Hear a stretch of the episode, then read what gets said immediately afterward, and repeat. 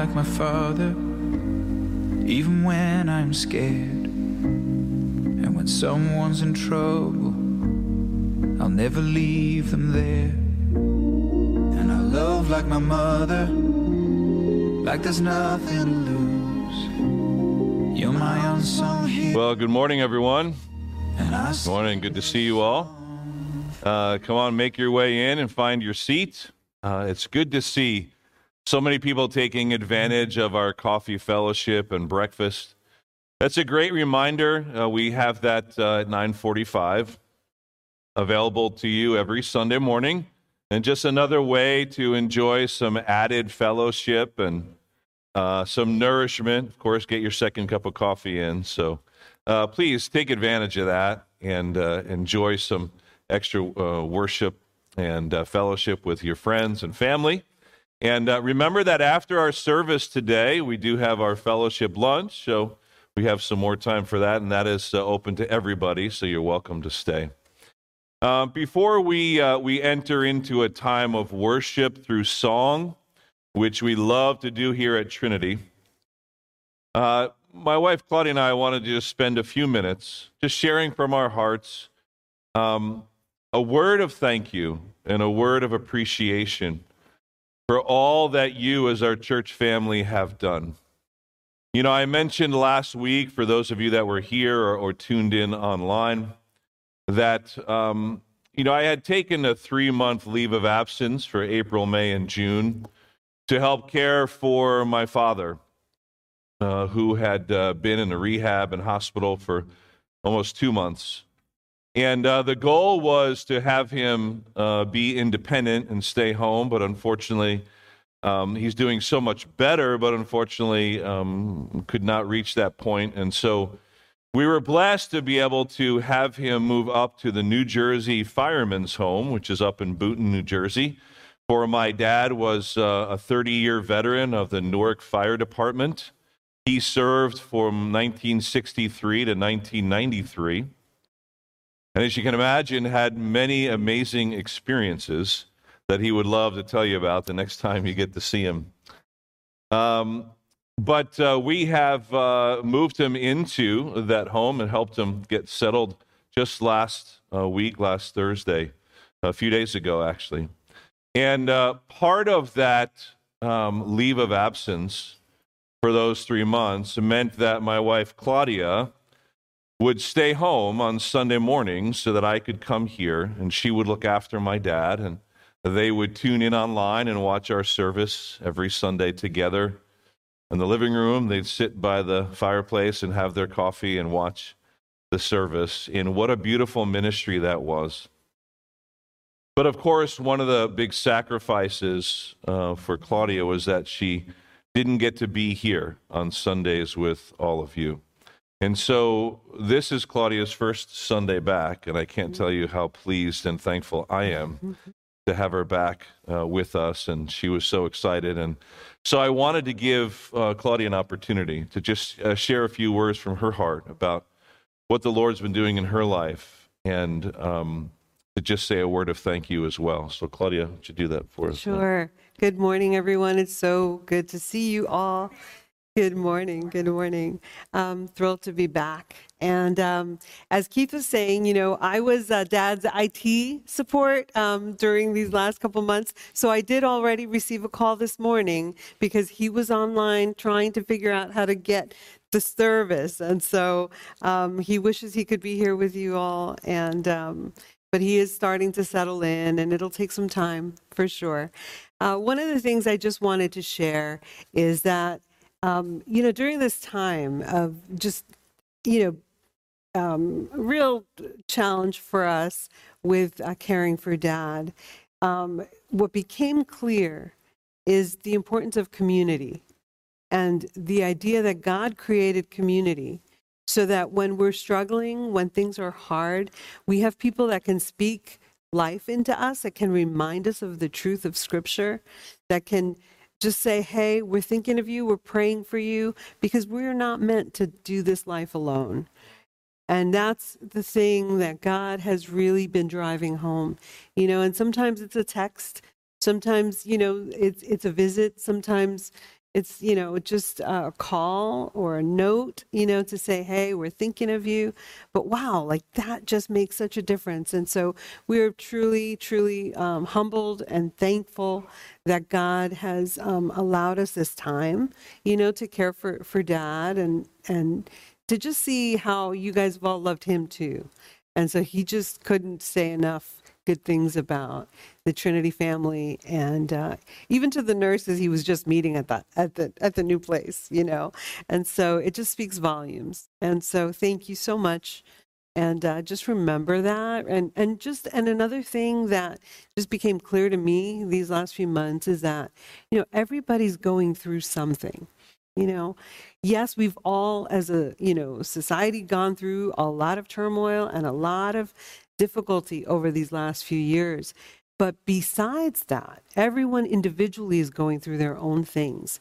And so give each other grace, you know, give each other love, give each other encouragement. Remember that we don't always know the burdens that everyone else is carrying. And just just be encouraging and and speak the truth to people. You know the truth that you that you're reading the truth that god is revealing to you uh, because we all need that. Okay. Thank you. Um, I have to say, I'm usually not at a loss for words, but um, I I just feel like there aren't the right kind of words to say thank you. Um, this is it was just, this was such a unique opportunity for me to take that time to be with my dad at home and um, most people wouldn't have that kind of opportunity.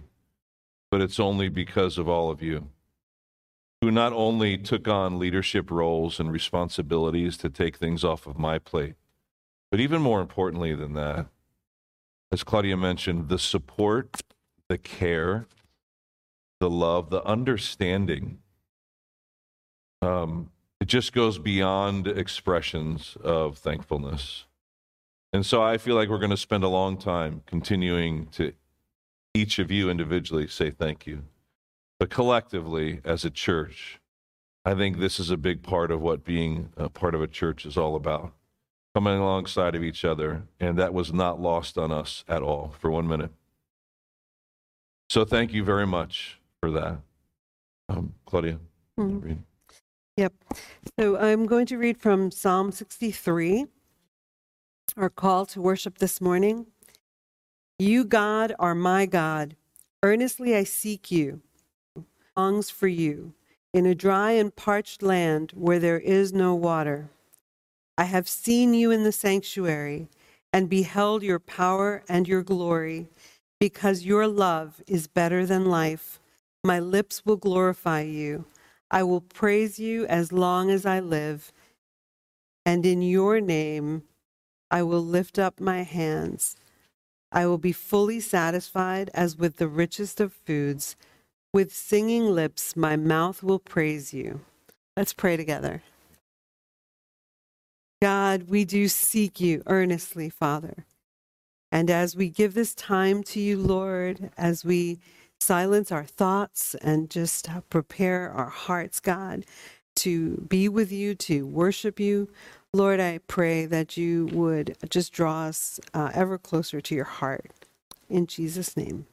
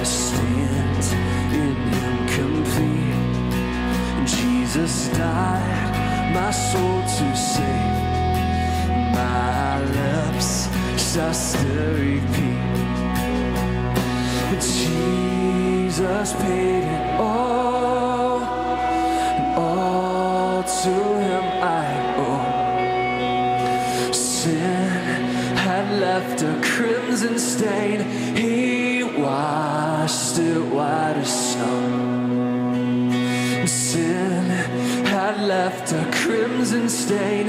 He washed it white as snow.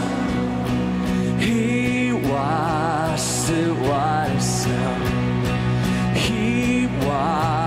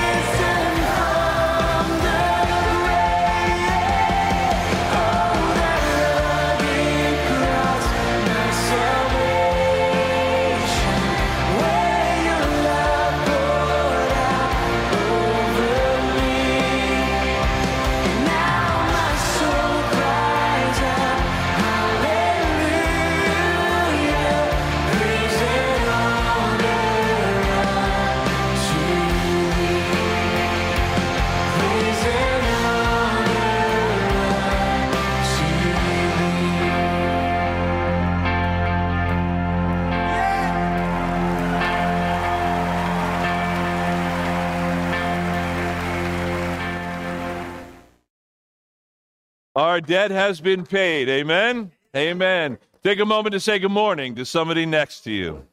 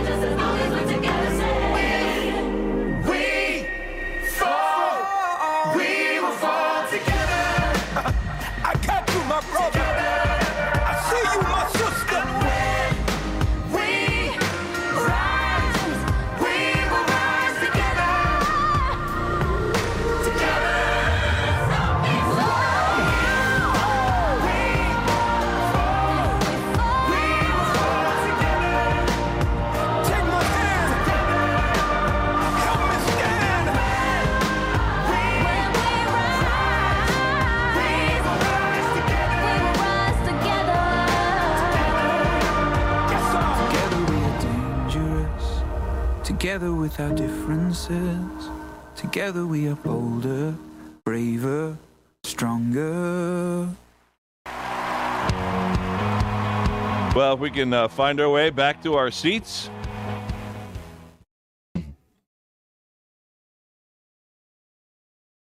Very good. good morning. Again, it's good to see all of you. Uh, thanks for joining us here at Trinity Bible Church, and a special welcome to all of our friends that are joining us online. Uh, remember, you can always go to trinityallenwood.com. That's our website, and uh, you can view the service uh, live streamed there. If you miss it, it's always archived as well. You can click on that, it brings you to our YouTube page. So all the previous um, worship services are there. Uh, it's a good tool to use if you're away traveling, especially during the summer or if you're home sick. There's a few people in our congregation I know that have let me know that they're not feeling well today. And so we continue to pray for all those who may be sick. Um, and uh, that reminds me just make sure that you get signed up for our prayer email list.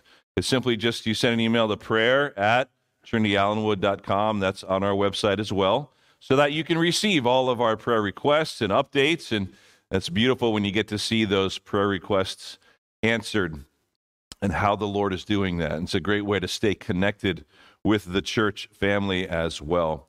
You know, um, I like to remind us often, it's a good reminder for myself, that here at Trinity we have core values that we, um, that we hold and that we um, try to stay on mission with. They help us to stay on track with our uh, pursuit of being disciples of Jesus Christ. And those three words that we use very often that are our core values are learn and grow and serve because we learn the truth and we grow in our faith and then we serve and we serve others. We serve each other and then we serve the community and the world around us. And we have a vibrant uh, missions ministry and we serve and support local and global missionaries and mission organizations that uh, are really focused on two things building up leadership for the next generation of uh, missionaries and reaching the marginalized.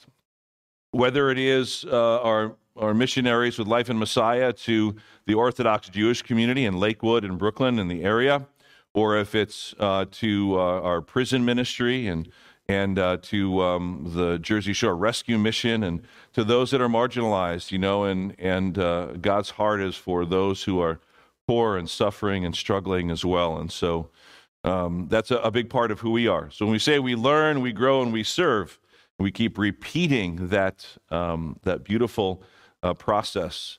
That's what we do. After we learn the truth, we let it sink deep into our hearts so that we can grow in maturity and faith and then out of that growth comes uh, a heart of service. And so that's a big part of what we are about. Uh, just to remind you, we will uh, end our worship service today with communion. We like to do that on the first Sunday of every month, but we postponed it from last Sunday. So that is today, and I'll give you instructions on how to do that later uh, after the message. So we end with communion, and then, uh, just like the ancient church did, um, they had an agape feast when they got together, and they had a, a feast of, of love and celebration. And so, after our service and after our communion, our time of remembrance of the Lord's sacrifice for us, that we will then be able to go and celebrate the resurrection of Christ and um, share our stories of testimony and encourage and uplift one another around food. Isn't it amazing how food is a great gatherer of people? right? And uh, how we love to do that, and, and that's good and that's okay. And it's biblical, and we see that throughout Scripture. And so, please, everyone, stay. Um, the church always provides the hot dogs and hamburgers, the drinks, the desserts, but you're always welcome on those Sundays. That please bring a side so we can all share. But even if you didn't bring anything today, this is for everybody. We'll have plenty of food, and so please stay and enjoy some food and fellowship afterwards. I would just ask that after communion and when we conclude our service together. Just have a little more time of fellowship and let our, our team kind of get everything set up and, and uh, get the grill grow, uh, going and bring the food in. All right. Um, and uh, one more quick announcement uh, before we get into God's Word. Um, next Sunday, uh, we'll have a guest speaker, Scott Schwartz, who is with Life in Messiah. Uh, one of our missionary partners will be here sharing. He's been here many times. He always has a, a, a good word for us. And so he has um, uh, graciously agreed to come and bring the word. Claudia and I will be on vacation this coming week. Uh, and then, uh, as I had mentioned earlier, as all of you know, that I had these three months of, um, because of you, uh, this leave of absence. And, uh, and so, starting the following week, so this week we'll be away on vacation and taking some, uh, some time away for ourselves. But the following week, I'll be back uh, full time here to full capacity and all responsibilities. And so, um, I'll reach out to all of you to remind you of that. And I look forward to catching up with each and every one of you and um, then getting back on track to all the, the plans that we have for the fall and for beyond. So, again, thank you for all of that. And please be sure to be here next week to enjoy a, a message and a word from our brother Scott Schwartz. Um, today, we will be in 1 Peter chapter 4. Um, and, uh, you know, we're, we're, we're going through 1st and 2nd Peter. Of course, we started with 1st Peter. And we are now up to chapter four. And, um, you know, the Word of God, as it was originally written, was written to be read aloud. I don't know how many of you, when you read the Bible, that maybe sometimes you read it out loud or you listen to it on tape. And listen to me on tape. I just kind of dated myself, didn't I? You put your cassette tape right in, or your, your right? Your eight track tape in? Yeah, of course. Um, so you listen to it audio, you listen to an app, or you listen to it on, um, you know, one of your favorite um, uh, stations, whatever, however it is that you listen to the Bible. But it's also good to hear somebody else read it live. And so this morning, the scriptures won't be up on, the screen. Um, our main passage, and then um, the the scriptures that I have supporting it. So I would just ask that you do one of two things: that you would either use your own Bible or the Bible that's uh, in front of you. We have some around if you'd like one. It's always good as you listen to see it in front of you. Or, or perhaps you just listen. And so it requires a little bit more attention and to, to, to kind of give that focus and attention, but to listen as I read those scriptures. The, the passage for today in uh, 1 Peter 4, it's verses 1 to 6, just those first six verses of 1 Peter 4 and then the supporting verses. Um, so read along, just listen. Um, but uh, the Word of God is what um, the Holy Spirit uses to convict us, to encourage us, to change hearts and minds. And so my prayer always is that it wouldn't be my words, but it would be God's words, right, that would uplift us and that would also challenge us this morning. Amen. You know, I'm a big baseball fan. I don't know how many of you love baseball, but uh, we were talking about my dad earlier. He and I are big Yankee fans, and Claudia as well. And we always seem to have the game on. And uh, my dad loves to just watch the, the, the Yankee games. And I grew up just watching baseball all the time and playing it for a time, and just love the sport. And you know, as you uh, as you watch them play, especially this weekend, they're playing uh, the Red Sox, and you know, it's, it kind of heightens the the um, the competitiveness a little bit, but isn't it amazing to just think about how athletes at any level, but especially professional athletes, how they can stay focused and to stay on mission and on task for what they are to do?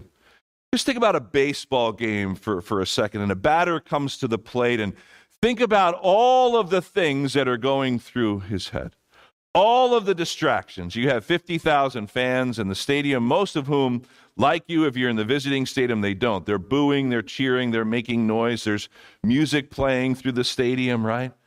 Not only that, but of course, you have the players who are chatting away with each other, calling signs, and then trying to distract you as well. And then you have the pitcher trying to distract you and deceive you, and so you can't figure out what pitch they're throwing. You have all these things going on. It's amazing how they can just kind of drown it all out. They know it's there, but being able to focus on the task at hand. So there's this great story about Yogi Berra. You know, he's one of these famous Yankees. He had all his wonderful um, yogiisms, right? All these funny sayings. And he played many years ago for the, the great Yankee teams, and he was a catcher. And so there's a story about in one World Series years ago, they were uh, playing against the Milwaukee Braves, was the team at the time. And of course, their best player at that time was Hank Aaron, the great power hitter, the home run hitter. And so the story goes that Hank Aaron comes to the plate, and of course, Yogi Berra being the character that he is. He's trying to, um, you know, he's trying to uplift his team and encourage his team by chatting away, but also trying to distract the hitter. And so as Hank Aaron comes to the plate, he tells him, he says, you know, Hank, you're, you're, you're holding the bat all wrong. You're supposed to hold it so that the label, the words, are facing you so you can read it. So he's just trying to get in his head, you know how athletes will do to, to distract them from their mission, their task. You always wonder, like when batters come to the plate, what are they saying? Right? Are they talking to the catcher, to the umpire? What's going on? And so Yogi Berra is trying to distract Hank Aaron, and so Hank Aaron doesn't respond, doesn't say anything. And on the first pitch, he hits a home run the left field seats. So as he's rounding the bases nice and slow, he comes home to home plate, and there's Yogi Berra standing there waiting. And Hank Aaron says, I didn't come up here to read. But see, he was staying on task, he was staying focused. And it's that chatter, right? That dig between athletes. But it always amazes me, right? On any level, how athletes can stay focused with all those distractions. Because those things are such a complex, um, you know, a complex like a ritual, a complex series of things that you have to do in any any sport. And it comes to the point where really what it comes down to is inevitably practice. It comes down to going through the motions to rehearse it, to practice it, where it almost becomes second nature. Because there's no way, whether you're going to hit a golf ball or a baseball, that you can get up there and think through every single detail of what you have to do and be able to do it. It has to become muscle memory, so to speak. But it comes from rehearsal, from practice, from working and living through it. In our passage today, Peter kind of gives us the same kind of pep talk, the same kind of word. He's telling his readers and those listening to these letters read aloud in their congregation, he is reminding them stay on mission. And here's how you do it. He's been telling them all along, reminding them who they are, their identity in Christ, and what their mission is. And now he gets more specific and says, This is how you are to do it. Almost like a coach would do to an athlete. Because even professional athletes still need a coach, don't they? To remind them sometimes of just the basics. You'll often hear a manager say that after maybe a losing streak from a team, and the reporters will say, How are you going to get your team back on track? And inevitably, what do they say? We're going to get back to basics, right? Back to basics. Because you can often forget the truth and the reality of what you know. Of what you know. It's so easy to be distracted, isn't it? We all know that. And we all know those things in our lives that can be easy distractions for us. Keep those things in mind. You know what they are for you. But Peter here is saying, stay on target, stay focused, and stay on mission.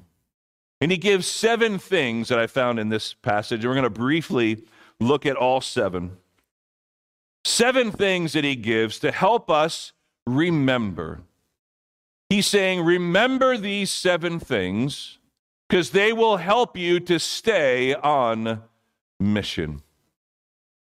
And so, what is our mission? He's telling the readers of his letters, your mission is to live for Christ. Remember, we've talked about that, that personal life in Christ. But then he's also talking so much about that public life in Christ and how to live as a Christian at work or at school or at home or in the, the public square. Wherever you are, remembering that you never stop being a Christian. You're not just a Christian for a couple of hours on Sunday. He's saying it is our identity, our worldview, right? Everything that we say and do is filtered through our new identity as believers in Jesus Christ. So he's reminding them of who they are, but then he's getting real practical, and we're grateful that Peter's doing that, right? And, and he's telling them these words that I'm about to read to you to encourage them, to challenge them to stay on mission. Mission as individual Christians living for Christ, standing firm in the faith, but then also together as the church. The church's mission to worship the Lord. The church's mission is to proclaim the gospel. The church's mission given to us by Christ at the end of Matthew, right? Matthew uh, 28, the great commission. It's Christ's mission to us. He's committing this to us, but it's also, in a sense, a commission because we are following in the mission of Christ and then the disciples, doing this together with each other and with Christ.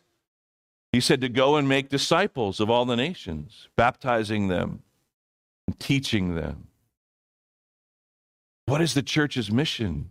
To equip and evangelize to be disciples and to make disciples.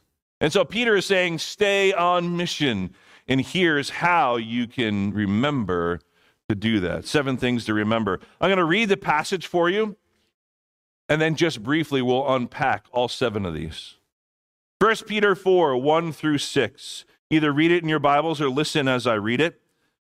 Peter says, Since therefore Christ suffered in the flesh, Arm yourselves with the same way of thinking. For whoever has suffered in the flesh has ceased from sin, so as to live for the rest of the time in the flesh, no longer for human passions, but for the will of God. For the time that is past suffices for doing what the Gentiles want to do, living in sensuality, passions, drunkenness, orgies, drinking parties, and lawless idolatry. With respect to this, they are surprised when you do not join them in the same flood of debauchery, and they malign you.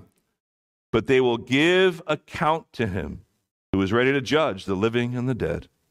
For this is why the gospel was preached, even to those who are dead.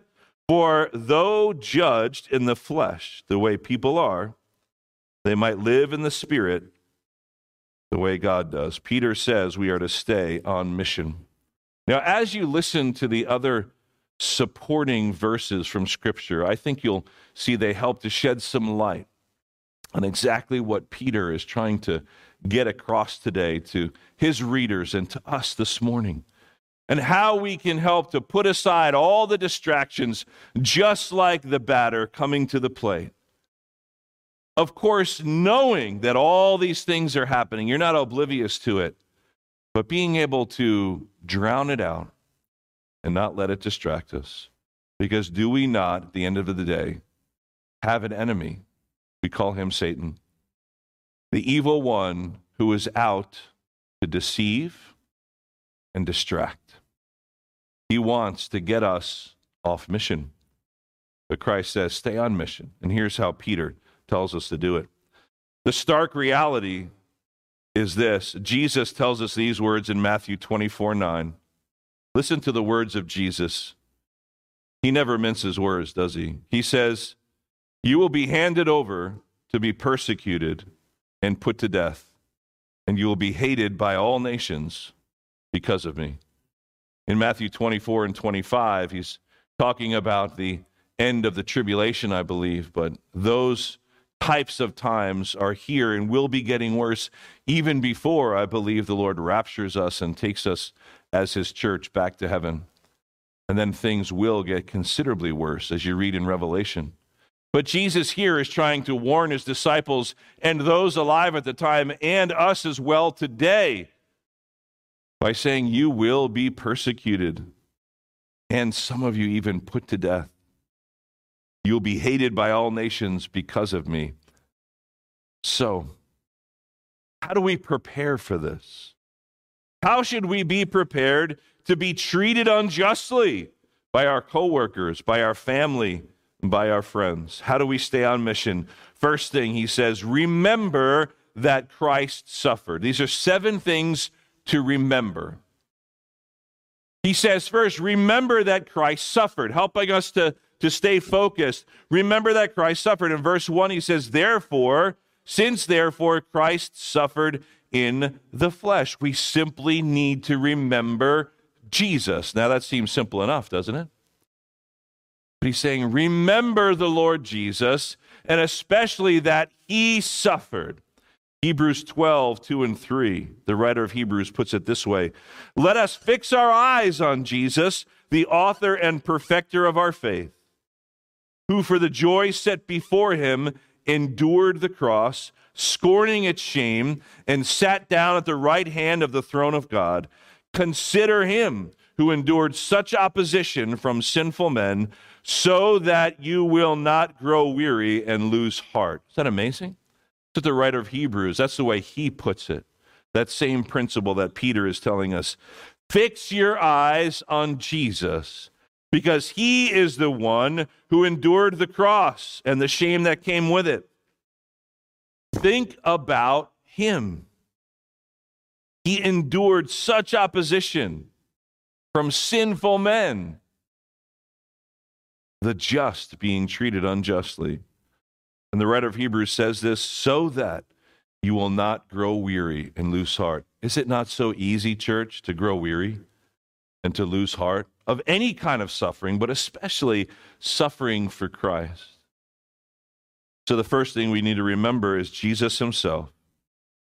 In the midst of our suffering, stay focused on Christ and not ourselves. Because in the midst of any kind of suffering, we tend to become self centered. Now, I've shared many times about my, my struggles with depression and anxiety, and the year 2000 began this dark journey. And I remember as I was just coming out of that and, and um, kind of being able to at least see enough light and hear enough um, advice and love from those around me to seek counseling. I remember a Christian counselor, one of the first things that she said was, Go serve, go help somebody. Take the focus off yourself because when you become depressed or anxious or in the midst of any kind of suffering, you become completely self absorbed and self focused. And so, one of the first and best things you can do is to take the focus off yourself and do that by simply helping somebody else. Maybe go help somebody move, mow their lawn, go serve in a, a mission or a, a soup kitchen. Go and serve somebody. Help somebody else so that you're not, even if it's just for those few minutes, you're not focused on your own issues. See, the Lord suffered for us. We are told to love God and to love others. Remember Jesus' response when he was asked, What's the greatest commandment? Jesus said, Love God, love others. See, it's, there's no love of self in there. If you love God and love others, you do what God has called you to do, then others will be watching out for you. It's like in a marriage, we are to think of others before ourselves. So if you're thinking of your spouse before yourself, and they're thinking of you before themselves, then not only are you doing what God has called you to do, you're taking the focus off yourself, but your needs are being met because somebody is paying attention to you. We put our focus on others. We are to remember Christ's friends betrayed him in his greatest time of need. Remember the false witness against him, the lies. Remember that Jesus was mocked and beaten and abused. Remember that he was placed on a cross. Remember that even in the midst of all this church, what did Jesus say? Forgive them, Lord, for they do not know what they are doing. That's the point that we are to get to, but only as we remember Jesus Christ. Remember that he entrusted himself to the Father. Luke 23 46. Jesus called out with a loud voice, Father, into your hands I commit my spirit. And when he had said this, he breathed his last. So, in the midst of suffering for righteousness' sake, we are to remember the Lord in his suffering. But secondly, we are to remember Christ's attitude. In first, in 1 Peter 4, still in verse 1, since therefore Christ suffered in the flesh, arm yourselves with the same way of thinking. Arm yourselves with what? The same attitude of Christ. What was Christ's attitude? An attitude of humility, an attitude of sacrifice. Philippians 2 1 through 11. I'd like to read this to you. I think that the, the classic passage from the New Testament on Christ's humility, and Paul writing in this letter about how we are to emulate that attitude of Christ in humility. He says in Philippians 2, Philippians 2 1 through 11, So if there is any encouragement in Christ, any comfort from love, any participation in the Spirit, any affection and sympathy, complete my joy by being of the same mind, having the same love, being in full accord and of one mind. Do nothing from selfish ambition or conceit, but in humility count others more significant than yourselves. Let each of you look not only to his own interests, but also to the interests of others. Have this mind among yourselves, which is yours in Christ Jesus, who, though he was in the form of God, did not count equality with God a thing to be grasped, but emptied himself by taking the form of a servant, being born in the likeness of men, and being found in human form, he humbled himself by becoming obedient to the point of death, even death on a cross. Therefore, God has highly exalted him and bestowed on him the name that is above every name, so that at that name of Jesus every knee should bow in heaven and on earth and under earth, and every tongue confess that Jesus Christ is Lord to the glory of God the Father. Paul says it there, Peter says it in our passage today.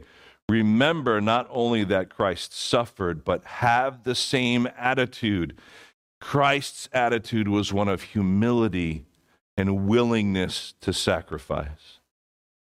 Remember, in the darkest depths of his despair in the garden, he said, Father, if this cup can just pass by me, but not my will, your will be done. That is to be our attitude. We are even supposed to be willing to die. Mark 10:45 For even the son of man did not come to be served but to serve and to give his life a ransom for many. You know Peter's um, words here and, and his thing about arming himself. It's kind of like an athlete arming himself, preparing. It's kind of like a soldier arming himself, preparing. How often do you see and, and hear about soldiers? Maybe we see it in the movies about being tasked with a mission, and they're told by their commanding officers to stay on mission no matter what. No matter what. Be willing to die for your mission. We know spiritually, sometimes it may come to be willing to physically die. Of course, that has happened. Most likely, what we will face is that need to be willing to die to self. We're called to die to self. Are you willing, spiritually speaking, to die to self? That is the attitude for believers. This will help us to not compromise with the world in order to avoid suffering and abuse. That's our initial uh, uh, human reaction, isn't it? We want to avoid suffering and abuse, and so we will compromise. But there's no compromise in Christ. In fact, in, in fact, Christ demanded this of all who would come and follow him. Luke 14, 26 to 27. If anyone comes to me and does not hate his father and mother, his wife and children, his brothers and sisters, yes, even his own life, he cannot be my disciple. And anyone who does not carry his cross and follow me cannot, cannot be my disciple. Hmm. Die to self and be humble. But number three, we are to remember that we have been delivered from sin. Remember that Christ suffered. Remember the attitude of Christ. And also, Peter says, to remember we have been rescued.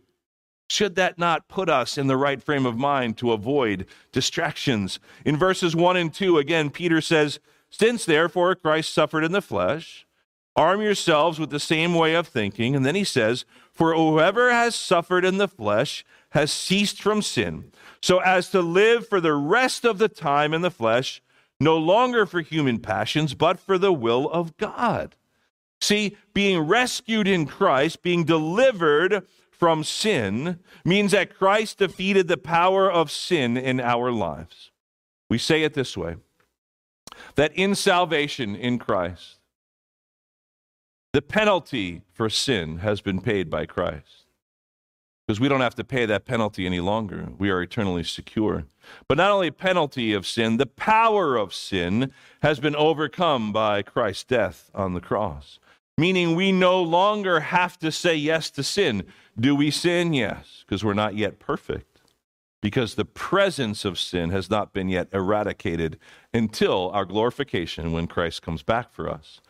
But yet, we now have the power, the strength, and the ability to say no to sin, to say no to those distractions that would get us off mission. We have that power and ability that Christ has put in us in the power of the Holy Spirit and the power of God's Word. See, we are no longer slaves to sin, but slaves to God, Paul tells us. Our position has been changed completely. We no longer have to say yes to sin. We have the ability and the power to resist it because we have died to sin along with Christ. Romans 6, 4 through 6. Paul says it this way We were therefore buried with him through baptism, that's spiritual baptism, into death, in order that, just as Christ was raised from the dead through the glory of the Father, we too may live a new life. See? It's all being united in Christ. If we have been united with him like this in his death, we will certainly also be united with him in his resurrection, which means that we are called and lifted to life to live a new life in him. He continues, For we know that our old self was crucified with him, so that the body of sin might be done away with, that we should no longer be slaves to sin. Boy, Paul has a way with words, doesn't he? In spirit baptism, which is what happens at salvation, the believer is united with Christ's body in his death. Yes, we still sin, but we're no longer a slave to sin. We are re- united with Christ in his death. We have died to sin. We are now alive to Christ. Romans 6:11 again Paul says it this way, in the same way, count yourselves dead to sin, but alive to God in Christ Jesus. Plain and simple. As we sang earlier in our songs of worship, our debt has been paid. Hmm. 1 Corinthians 6, you're not your own. You were bought at a price. Therefore, honor God with your body. Just think of it th- this way before we move on to number four. Paul is saying it. You are not your own. When you have believed in the Lord Jesus Christ for the salvation of your sin, believing in Him and Him alone, you are no longer your own. See that? You have believed that He has done this for you. And so, therefore, you don't really have that right to live for yourself. You have a new master now. You willingly accept Christ as your head, as your master. We all do. And therefore, he owns us in that sense. See, we are slaves no longer to sin, but to God willingly. And so Paul says that you were bought at a price, so you're no longer your own. So honor God with your body. We must now live for the will of God, not our own will. Number four, we are to remember to help us stay focused and stay on mission, that to not let the world influence, but we should influence the world. Now, listen. This has always happened throughout church history, and we see it happening more and more, unfortunately. But the church, capital C, the universal body of believers, all true believers around the world, more and more is allowing the world and the world's ways, which are antithetical to Scripture, the ways of our enemy, the world's ways, the church is allowing the world's ways to influence it, to influencer of the church rather than the other way around. God sent out his disciples on that Great Commission, said, Go and make disciples of all the world, baptizing them and teaching them. He's saying, Go be an influence for me, one heart, one person at a time. He didn't tell us to go change culture, change governments. That will happen one person at a time as individual lives are changed. But then, together as the church, the body of Christ, our mission is to represent Christ, to be equipped together to do the work, and then to evangelize, to go influence the world by preaching the gospel. But see, the more that we let the world and its ways influence us, the less effective we will be in our witness. So Peter is about to tell us remember, don't let the world influence you. You influence the world. Remember who he's writing to? He's writing to these newer believers who are sort of scattered, he tells us in chapter one, throughout this area. It was kind of like southern Turkey that we know it now, and these churches and small house groups. And they were being persecuted, they were being mocked and made fun of. And they were like, Peter, how do we do this? So Peter's encouraging them. But he says, Remember all these things. And he says, Remember, don't let them influence you. You influence them. Boy, it's so much harder to do, isn't it? That's a call to us, church. You know what those things are that are easily influencing you. Hmm. Peter says it, Paul says it, Jesus says it. Stay on mission for me. Yes, just like the batter at the plate, we know all these things are out there.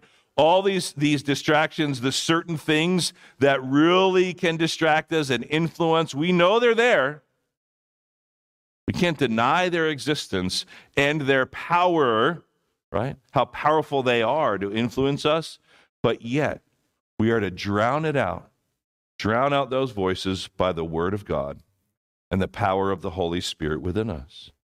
So he says, Don't let the world influence us, but we should influence the world. So he says in verses 3 and 4 of our passage, look at the way he says it. He says, For the time that is past suffices for doing what the Gentiles want to do. And then he lists some of those things living in sensuality, passions, drunkenness, orgies, drinking parties, parties lawless idolatry. To respect with those things, they're surprised when you don't join them and they malign you. You know what he's saying here, almost like with a smirk? He's saying, You've done enough of that. He's saying, You've had enough time in the past of living for yourself. You're done with that. Don't resurrect that in your life. He's saying, You're new. Why do you want to live in the old? You can't put new wine in old wineskins, it says elsewhere. So Peter's just kind of being real practical and forthright with them. He says, A time in the past, that's enough. That, that's, that's sufficient. Don't relive it. Don't glory in it. We may want to go back there because of how it felt, how it made us feel. He says, That's, that's enough. You're going forward. Elsewhere, Jesus says, Those who put their hand to the plow and look back are not fit for the kingdom of God. Because it's that mindset, that attitude. Stay on mission and stay focused. Says, Don't live in the past or the old ways.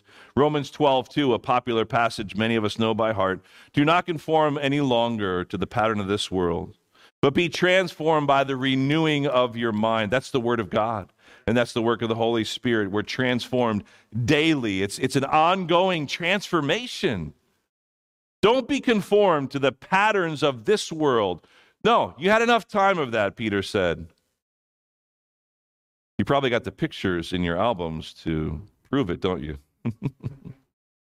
he says in Matthew 6 24, no one can serve two masters. Either he will hate the one and love the other, or he will be devoted to the one and despise the other. You cannot serve both God and money. Last one, Titus 2 11 and 12. For the grace of God that brings salvation has appeared to all men.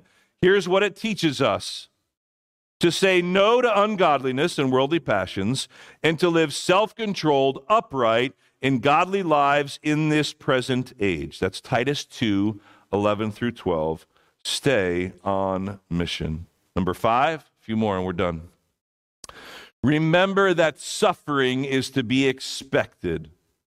He says, with respect to this, they are surprised when you don't join them in the same flood of debauchery. Don't you love those words? This, that's the ESV version. Flood of debauchery. And they malign you. Peter's been talking about that so much in these past three chapters that we should expect it. So, you know what? Manage your expectations. We are to expect the suffering for righteousness. I'll read one passage. It says, John, uh, John 3, 19 to 21. We know John 3, 16. A few verses later, John 3, 19 to 21, Jesus said, This is the judgment. The light has come into the world, and people love the darkness rather than the light because their works were evil. For everyone who does wicked things hates the light, does not come to the light, lest his works be exposed. But whoever does what is true comes to the light, so that it may be clearly seen that his works have been carried out by God. Why? Deep down, those who are not yet believers, they don't like the light of truth. They don't like the light of truth. Truth is always under attack. So we must expect to be maligned, expect the suffering. Christ was not surprised by his suffering, he even predicted it. Two last ones.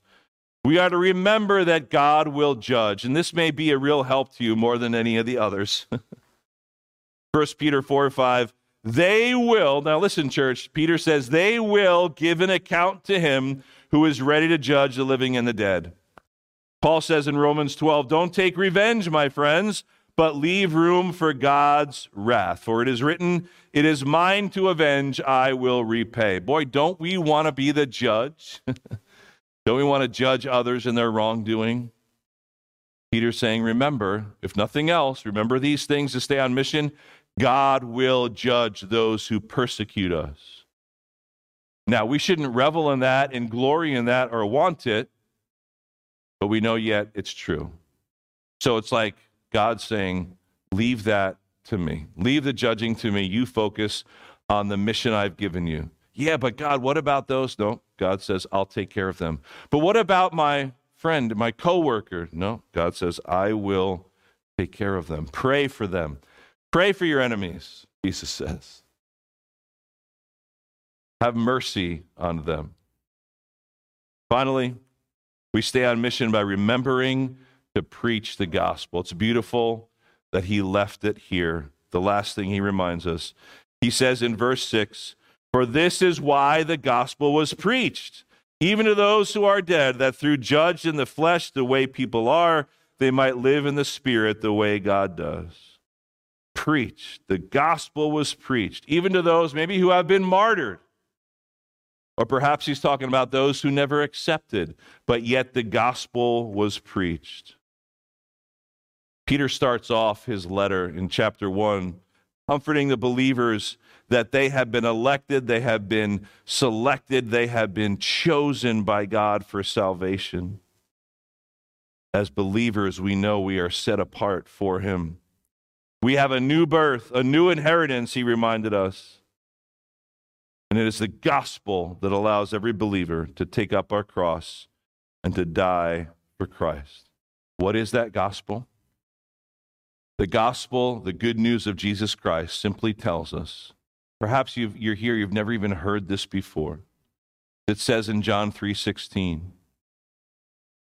as he tells us elsewhere,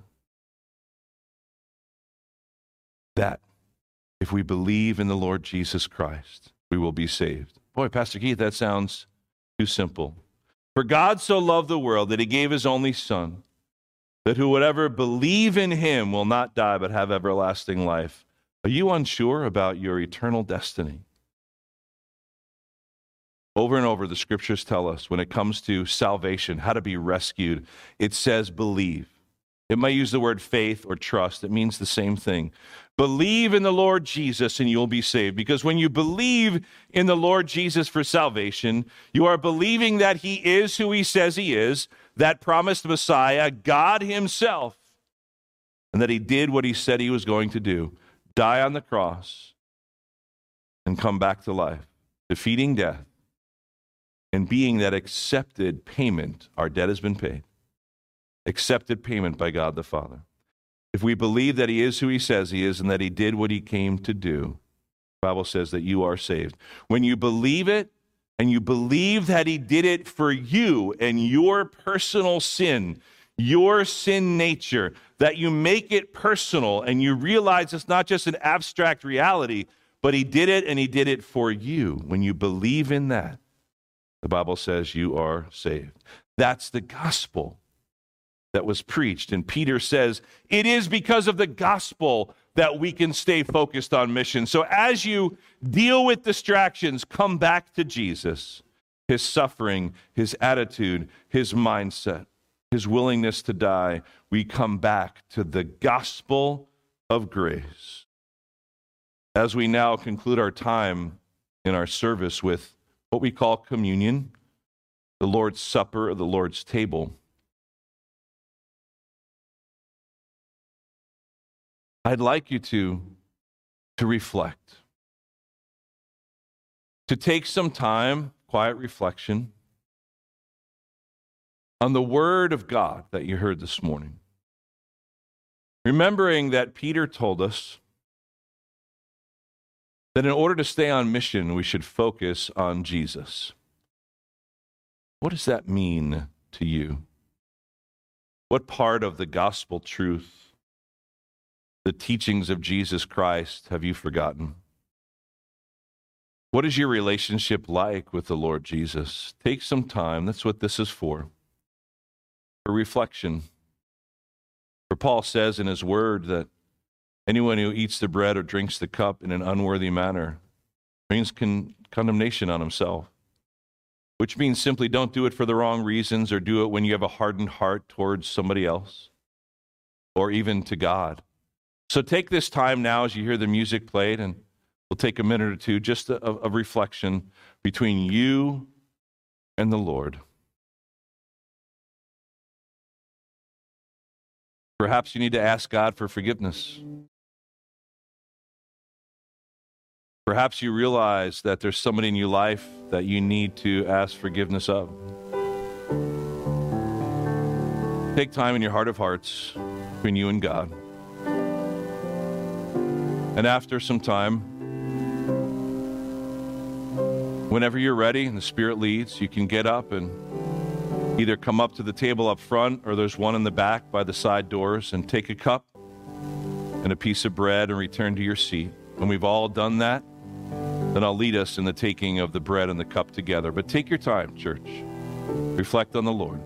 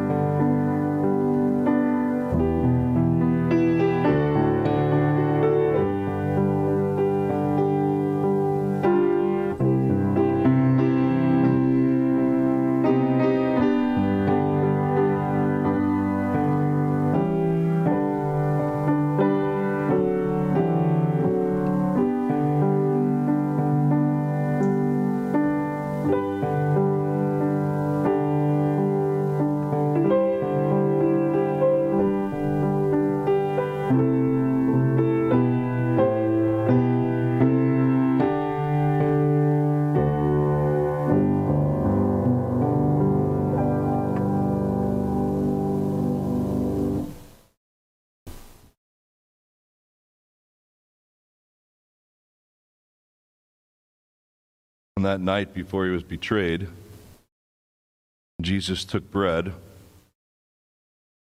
and he broke it. He passed it around, told his disciples that bread represented his body, which was given to them and given to us. And that we should take and eat in remembrance of him. They didn't yet know all that it meant, but a few short hours later they would. We know what it means. Let's take and eat together in remembrance of the Lord's sacrifice for us.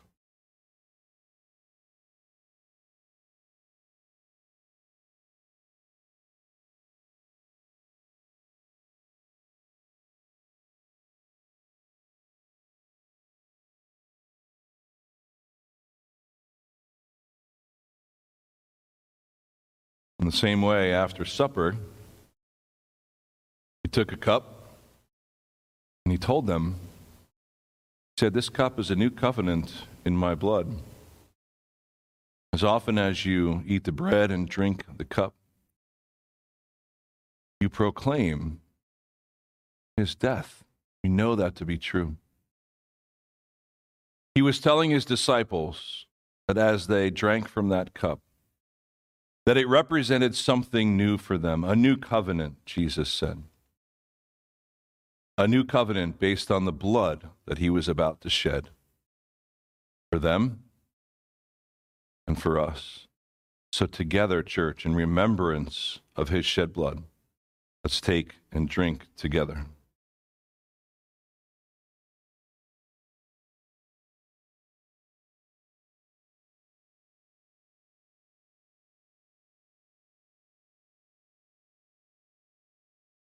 Let's stand together.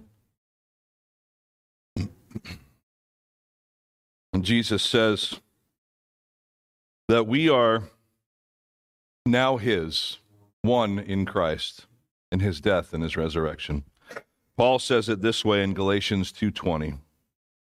I have been crucified with Christ, and I no longer live, but Christ lives in me. This life I now live in the body, I live by faith in the Son of God who loved me and gave himself for me. We have been crucified with Christ. We no longer live, but it is Christ who lives in us. Amen. Let us remember these things from God's word today.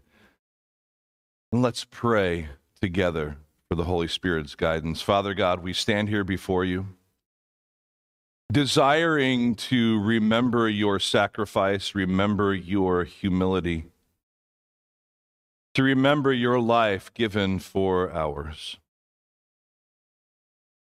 To remember that we are to arm ourselves with that same attitude of humility. That if we are to stay on mission for you, Lord Jesus, that we are to remember the gospel.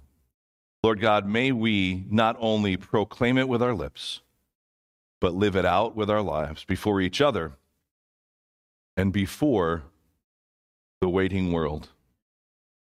And Lord God, now as we just enjoy a continued time of fellowship, may we be encouraged and encourage and bless others with a word of testimony about how you are working in our lives. God, we need it. We truly need it if we are to continue on. So, Father God, help us to stay focused and stay focused on you, even as we see you in our brothers and sisters. We pray these things in Jesus' name. Amen.